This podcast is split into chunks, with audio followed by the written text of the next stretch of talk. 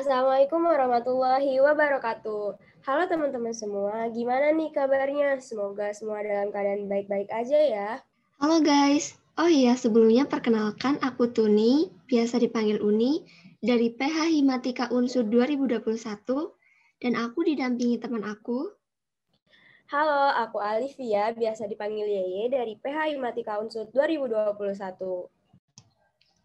Oke teman-teman, jadi pada podcast kali ini, aku dan Yeye akan membahas mengenai manajemen waktu. Yeay. Nah, seru banget nih pasti. Ngomong-ngomong tentang manajemen waktu, sebenarnya manajemen waktu itu apa sih, Uni? Oke, jadi menurut KBBI, manajemen waktu adalah proses pengendalian waktu berdasarkan suatu rangkaian kegiatan yang telah direncanakan berdasarkan kemungkinan-kemungkinan yang kemudian harus dilakukan pengontrolan dalam prosesnya agar hasilnya itu maksimal. Hmm, gitu. Jadi, manajemen waktu itu intinya proses kita dalam mengatur waktu untuk kegiatan yang sudah kita rencanakan biar terorganisir ya kan? Nah, betul banget.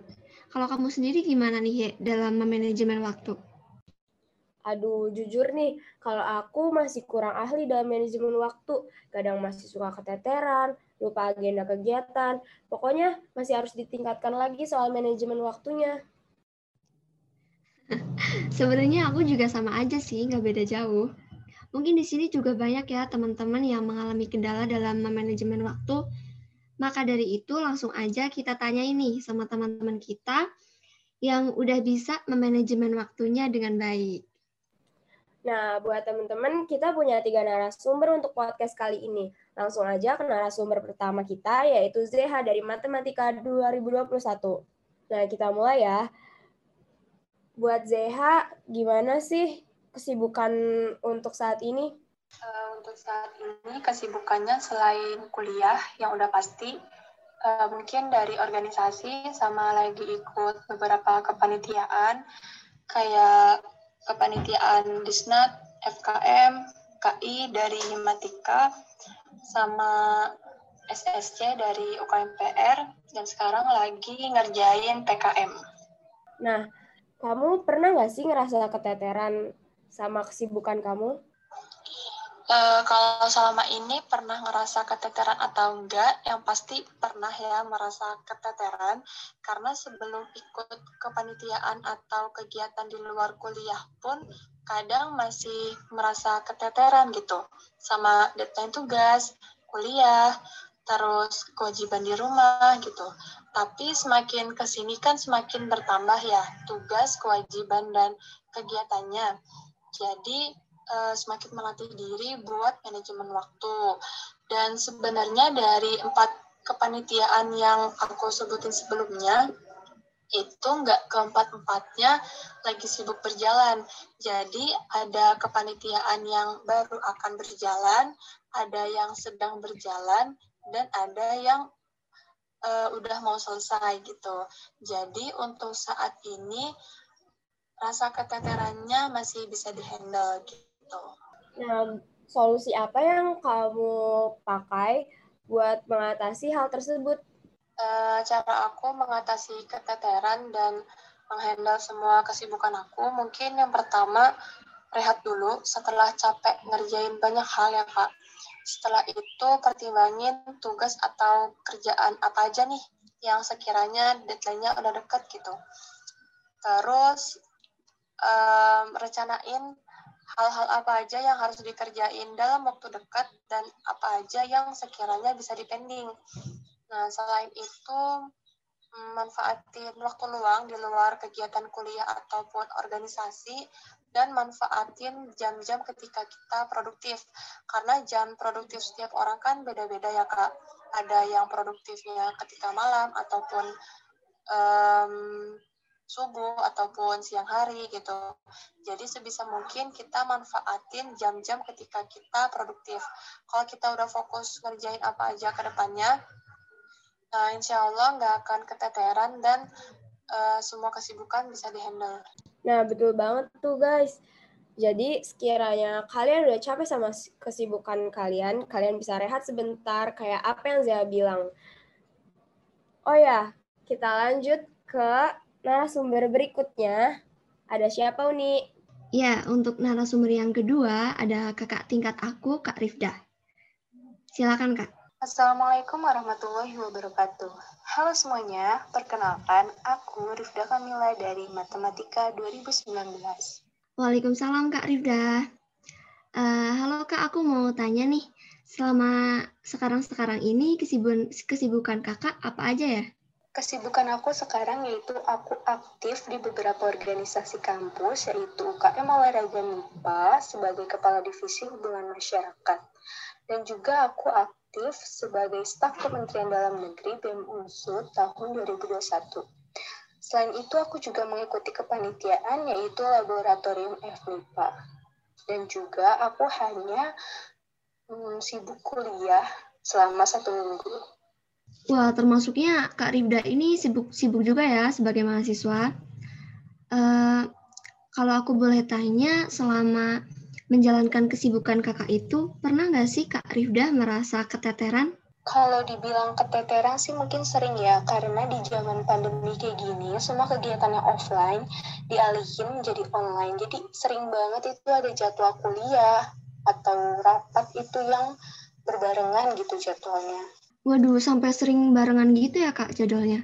Itu kalau misalnya ada yang eh, jadwal-jadwal bersamaan kayak gitu, gimana sih cara Kak Rifda menghandle-nya?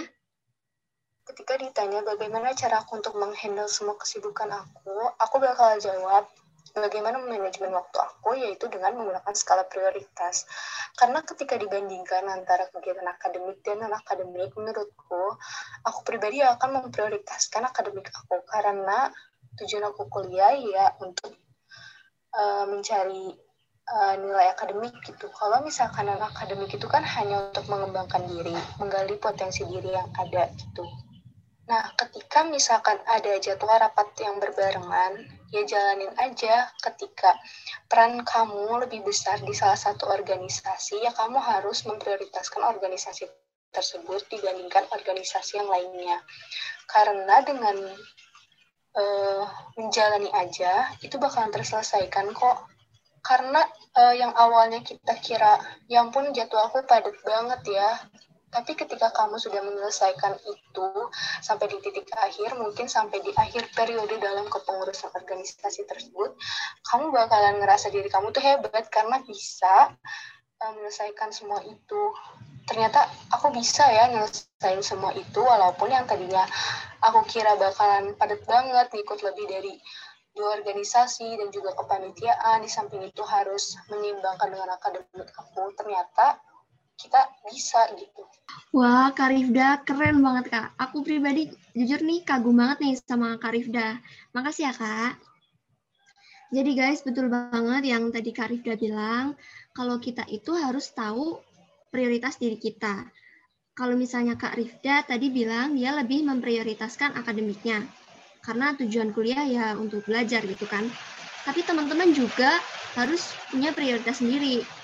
Nggak harus sama kayak Kak Rifda. Kalau misalnya teman-teman mau memprioritaskan organisasi atau mau memprioritaskan kegiatan yang lain juga pastinya boleh-boleh aja gitu.